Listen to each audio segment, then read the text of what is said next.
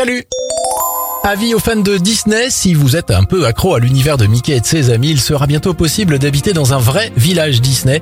Pour réaliser votre rêve, il faudra aller à Palm Springs, en Californie. Actuellement, 1900 logements sont en train de se construire avec des restaurants, des bars et des cafés dans un esprit 100% Disney. Bravo au chef cuisinier José Andrés. Avec son association, ils ont déjà servi plus de 3,5 millions de repas à des personnes dans le besoin en Ukraine.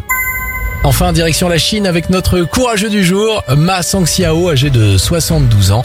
Il a replanté plus de 17 000 arbres pour sauver la forêt de Taihang menacée de déforestation.